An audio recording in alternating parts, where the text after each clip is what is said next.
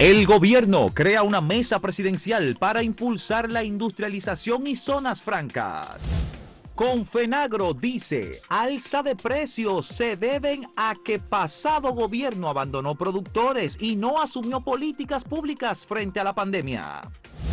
Milton Morrison dice, encontró en Edesur un tremendo desastre con 150 mil reclamos de clientes.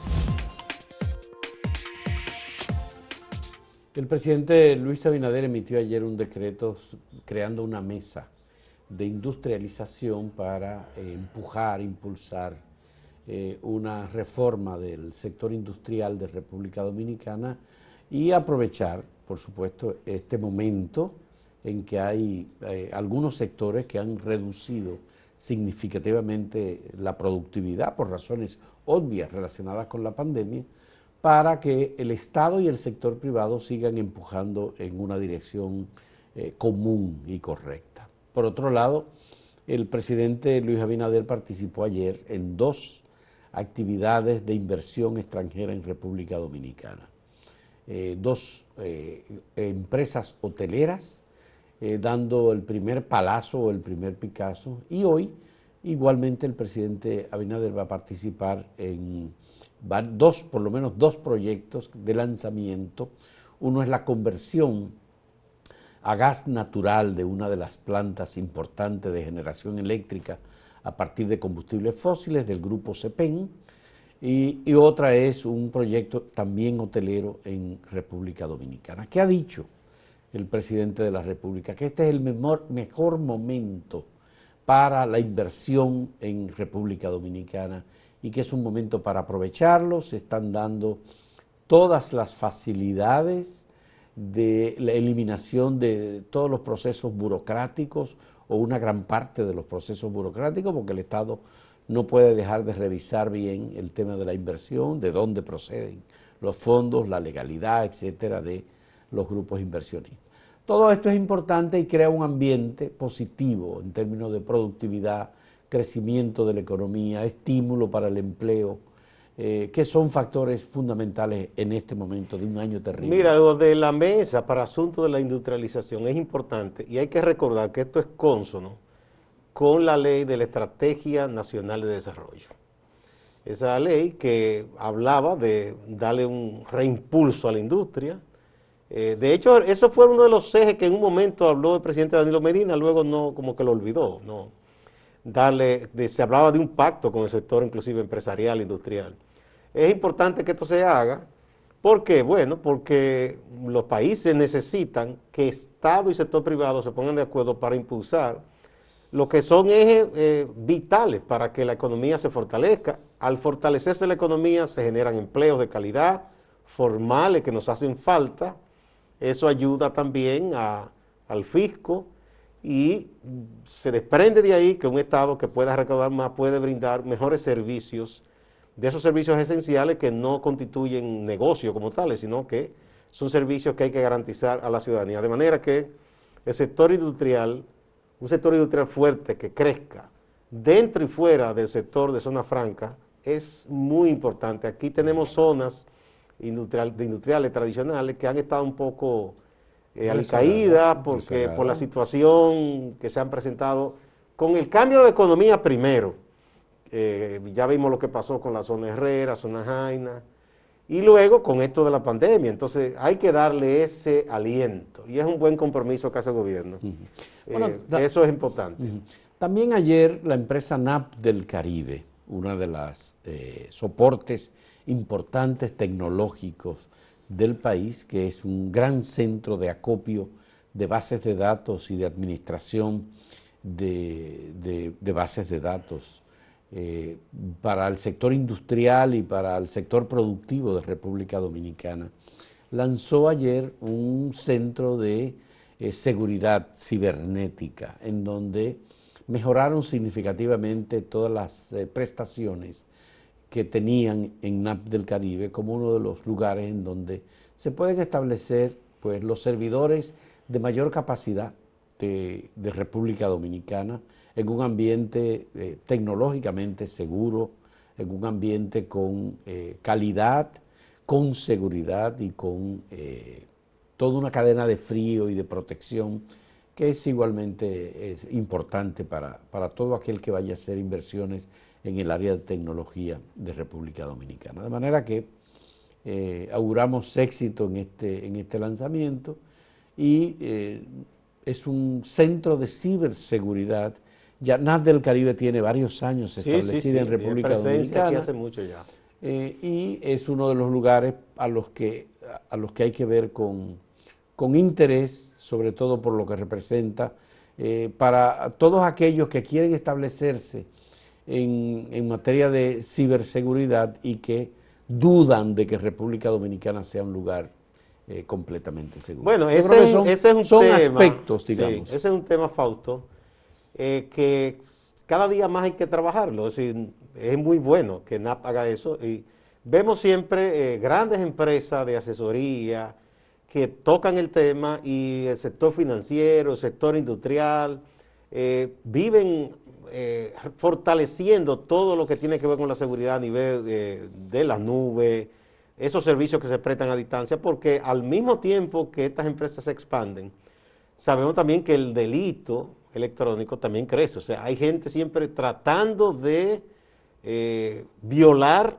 esa seguridad y tratando de hacer eh, sacar beneficio de ese delito. Y por lo tanto es importante permanentemente que se mantenga el día sabes que Leonel Fernández, y, no tanto Danilo Medina, pero Leonel Fernández hizo esfuerzo para ver si era posible establecer una de las grandes compañías del Silicon Valley y todo aquello en República Dominicana como fabricación de computadores, de chip, de memoria para eh, esas compañías y que pudiéramos ser nosotros como país proveedores eh, de alguna de estas, sobre todo de alguna de estas grandes empresas que fabrican computadores en grandes cantidades y que generalmente no dan abasto porque eh, son compañías que aprovecharon sobre todo eh, la apertura del mercado chino y la oferta de la República Popular China para hacer este tipo de cosas. Y todo la, capacidad, aprovechando nuestra la capacidad humana de la India, los mejores los mejores en matemática y creación de software y todo ese tipo de cosas son, son muchachos de la India. Bueno, entonces, lamentablemente, República Dominicana no pudo. Y República Dominicana no pudo porque hay algunas cosas que son fundamentales para cualquier inversión en esa área. Una de ellas es electricidad. Estable. Estable. Porque si no significaría un costo tremendo. Porque eso representa un costo eh, eh, fundamental, importante. Luego también, Aquí cada compañía que se establece tiene que buscar su manera alternativa de suplirse. Luego la disponibilidad de, recursos humanos. Segura. Con toda la capacidad. Luego está el tema de recursos humanos. Por eso se, creó el Centro Tecnológico de las Américas. Que está haciendo muy buen trabajo el ITLA, pero todavía nos falta. Bueno, pues eh, de todos modos haría falta porque, por ejemplo, hay quienes piensan, y qué bueno hubiese sido que República Dominicana tuviese una fábrica de, procesadores o una fábrica eh, cercana de computadoras o de tabletas o para eh, todo el tema de la tecnologización de la educación, que es un proceso que marcha en República Dominicana. Pero eso no es posible, no lo piensen, no crean que eso será posible. Por el momento no. Por este momento vamos no. Vamos a la pausa y vamos a ver la pregunta del día. Bueno, Leonel pide que no hagan ruidos con las declaraciones juradas de bienes. ¿Ustedes piensan que tiene razón? ¿No tiene razón el, doctor Leonel Fernández? ¿U otro punto de vista? Escriban, participen y en un momento volvemos.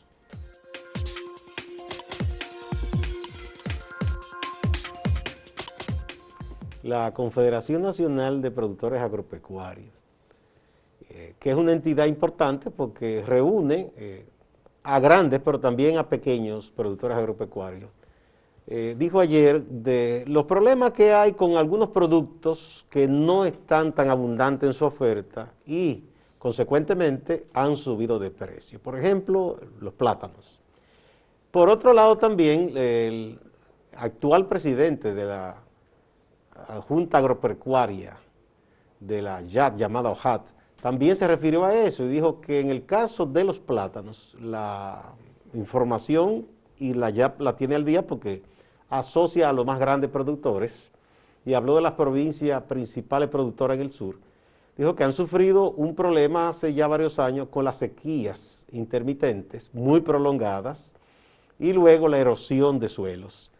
Y que dijo, bueno, incluso en situación normal, decía la Junta Agroempresarial, debemos acostumbrarnos a que el plátano ya no volverá a esos precios que se compraron hace muchos años, porque hay menor productividad. Pero en este caso, ahora, también sabemos que hubo una tormenta que también dañó mucho, dañaron plantaciones, y ahora que se están tomando, colectando algunas cosechas, y no hay abundancia, y eso presiona el precio del plátano. Al mismo tiempo, eso para el dueño de la plantación es positivo porque lo vende más caro, para la población no. Entonces, o la alternativa puede ser o que el gobierno se decida permitir una importación, que muchas veces no, se quiere porque además de que eso lacera al productor local, con, después de una presión a la baja de los productos, por otro lado también es peligroso porque puede venir algún tipo de plaga, que en los vegetales siempre es un problema cuando se, pasa de un país a otro.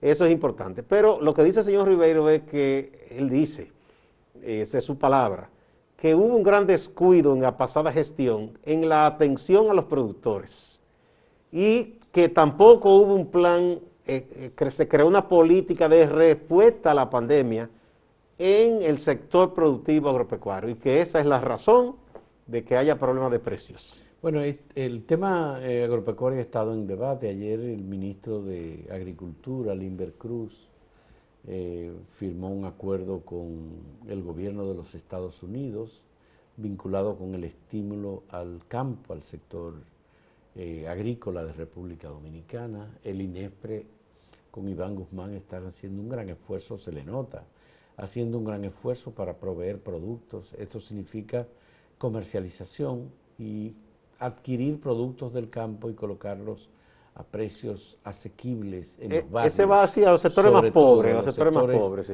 A los sectores más pobres. Pero por otro lado, Gustavo, eh, como está cerrado el mercado de la frontera con Haití, también hay una abundancia de algunos productos del sector agrícola que normalmente, tradicionalmente, se han producido para la exportación. Más que todo, Pollos y huevos. Pollos y huevos. Por eso el pollo no ha tenido problema de precio, ni los eh, huevos ahora. Exactamente. Yo creo que eh, son aspectos que hay que tomar en cuenta.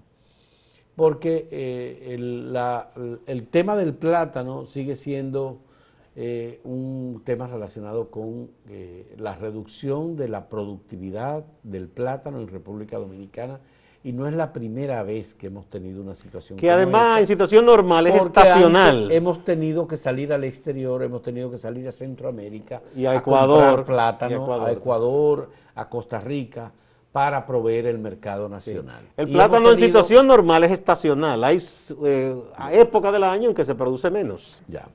de manera que aquí el sector agrícola de República Dominicana tiene un gran potencial Osmar Benítez hizo un gran esfuerzo. Yo creo que Osmar Benítez conoce mucho el campo dominicano. Si el gobierno no proveyó de dinero suficiente, de recursos al Ministerio de Agricultura para estimular la producción de rubros como ellos, como estos, como el arroz, por ejemplo. Aquí hemos dejado de ser suficiente con el café, lamentablemente.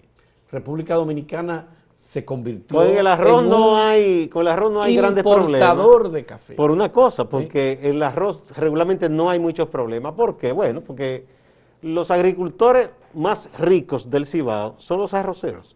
Los únicos que cuentan incluso con avioneta para irrigar y ese tipo de cosas. Entonces si ellos les va bien una cosecha hay abundancia. Los pequeños ya son asistidos por el Estado en los predios de la reforma agraria pero regularmente con el arroz, a menos que haya un problema de una sequía prolongada o una plaga, no hay problema. Ya, bueno, pues esos sectores eh, han estado eh, atentos a lo que está ocurriendo. Obviamente que estos grupos quieren eh, maximizar tanto como sea posible las ganancias en una situación de pandemia y de reducción de actividades, hasta de ausencia de personal, para poder trabajar la recolección de rubros importantes. Hay que ver qué está pasando con el ají, con el tomate, con las hortalizas en general. Con los aguacates. Los aguacates. En estos días hubo un problema en una de las fincas de, de esta famosa compañía. De, De, de Macapi, de Manuel de Castillo. Macapi, porque Manuel Castillo hubo un, un incidente con unos haitianos, entonces ellos se rebelaron contra unos militares.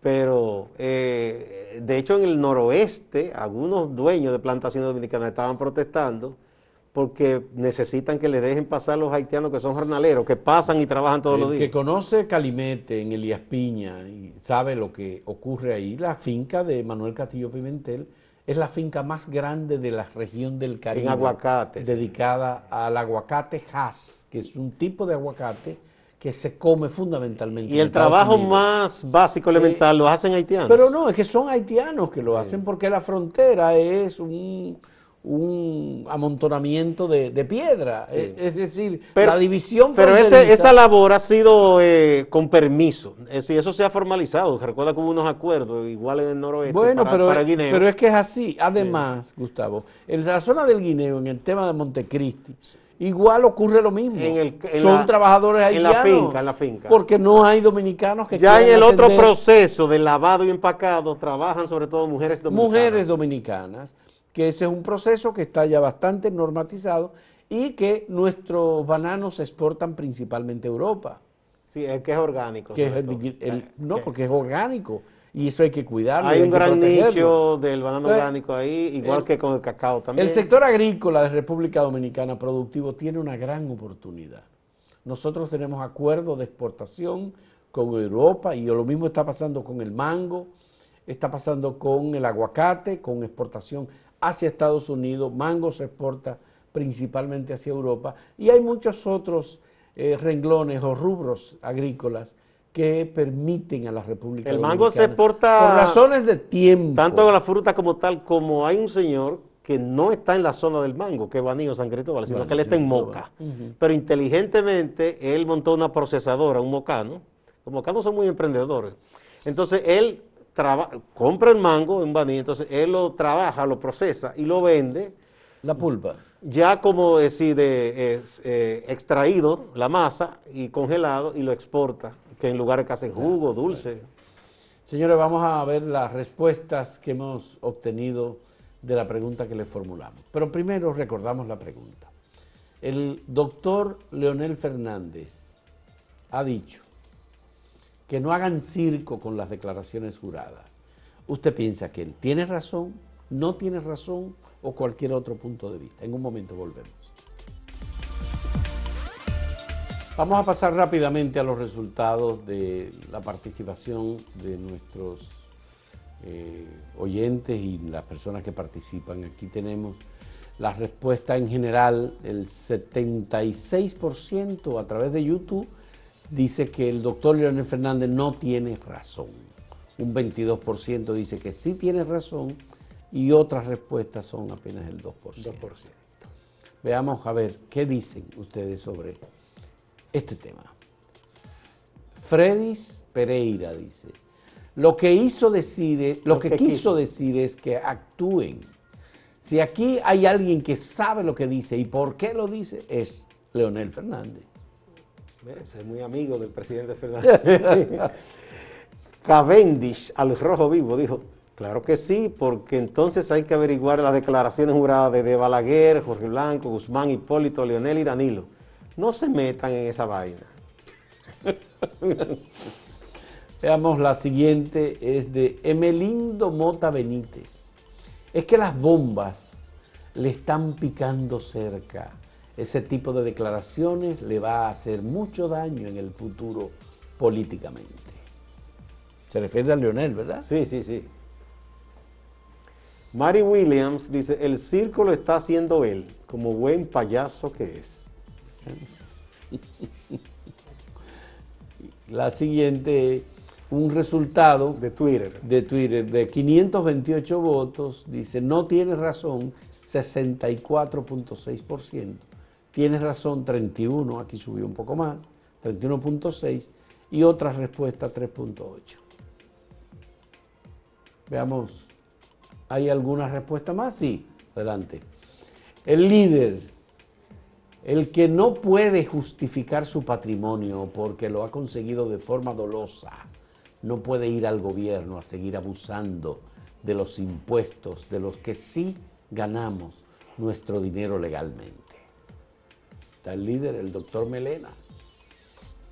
Y Jorge Luis Jiménez dice, ese hombre lo que busca es condicionar el ambiente porque sabe que le va a tocar. Todo el que se atrevió a robar, que asuma sus consecuencias. Bien. Bueno, pues ya, ahí lo dejamos. Esas son algunas de las respuestas que hemos recibido. Muchas gracias. Vámonos con Máximo Laureano, nuestro compañero en Santiago, que como cada día nos tiene informaciones importantes. Adelante, Máximo. Gracias, saludos se llevó a cabo una actividad religiosa en la Catedral Santiago Apóstol de esta ciudad de Santiago de los Caballeros. Como cada año, hay observaciones que hacen los predicadores católicos sobre cómo debe actuar la institución y cómo actúa y lo que espera la población de las actuaciones de sus agentes. En esta ocasión, el arzobispo metropolitano de Santiago, Monseñor Freddy Bretón Martínez, también ha hecho algunos señalamientos. Porque alguien me dirá, eso no va a cambiar nunca, porque son los mismos seres humanos. Pues yo lucho para que eso cambie algún y que haya una Policía Nacional íntegra, sin ningún miembro implicado en ningún hecho criminal, como lamentablemente hasta yo he tenido que constatar. Sobre lo que dijo Monseñor Bretón Martínez, nos habla el director de la Policía Nacional en Santiago, el general Alberto Ten. Yo invito a todos los miembros bajo mi mando, los hombres bajo mi mando de uniforme, que analicen bien la palabra que dijo el señor obispo, que nos sirva de ejemplo. Cambiamos de tema. Hablemos del Instituto Nacional de Estabilización de Precios, INESPRE. Esa institución que, aunque las nuevas autoridades han prometido, han anunciado que están en un relanzamiento, que harán que esta institución opere, la población no tiene mucha fe en eso. Este miércoles se inició un operativo para vender productos agrícolas, entre otras ofertas, en los barrios de Santiago. Unos 20 camiones salieron desde la sede de INEPRE, ubicada en la avenida Inver de esta ciudad. Veamos lo que nos dice Iván Hernández, director del INESPRE, en relación a los operativos. Para mantenerlo que siga así, porque al final la gente lo que quiere es que le, que le rindan los pesitos, con 100, 200 pesos tú puedas hacer lo más posible. Como dije, a los productores también, llevarle ese canal de que puedan sacar los productos. Retomando el tema del ICEI al medio, lo que tiene que ver con la planta de gas, la distribuidora de gas licuado de petróleo, Copegas, hay varias familias que están en la disposición de querellarse ya tienen señalados sus abogados que estarán llevando este caso a los tribunales. Y para esta semana se estarían movilizando, haciendo algunas manifestaciones. A propósito del caso del Licey, hay una regidora de este municipio, Josefina Guzmán, de la Fuerza del Pueblo, que está negando que ella participara en la firma de un documento para favorecer a esta distribuidora de GLP. Ella dice que falsificaron su firma. Distante pero pendiente de la actualidad noticiosa desde Santiago y la región del Cibao. Siga la programación de Acento TV.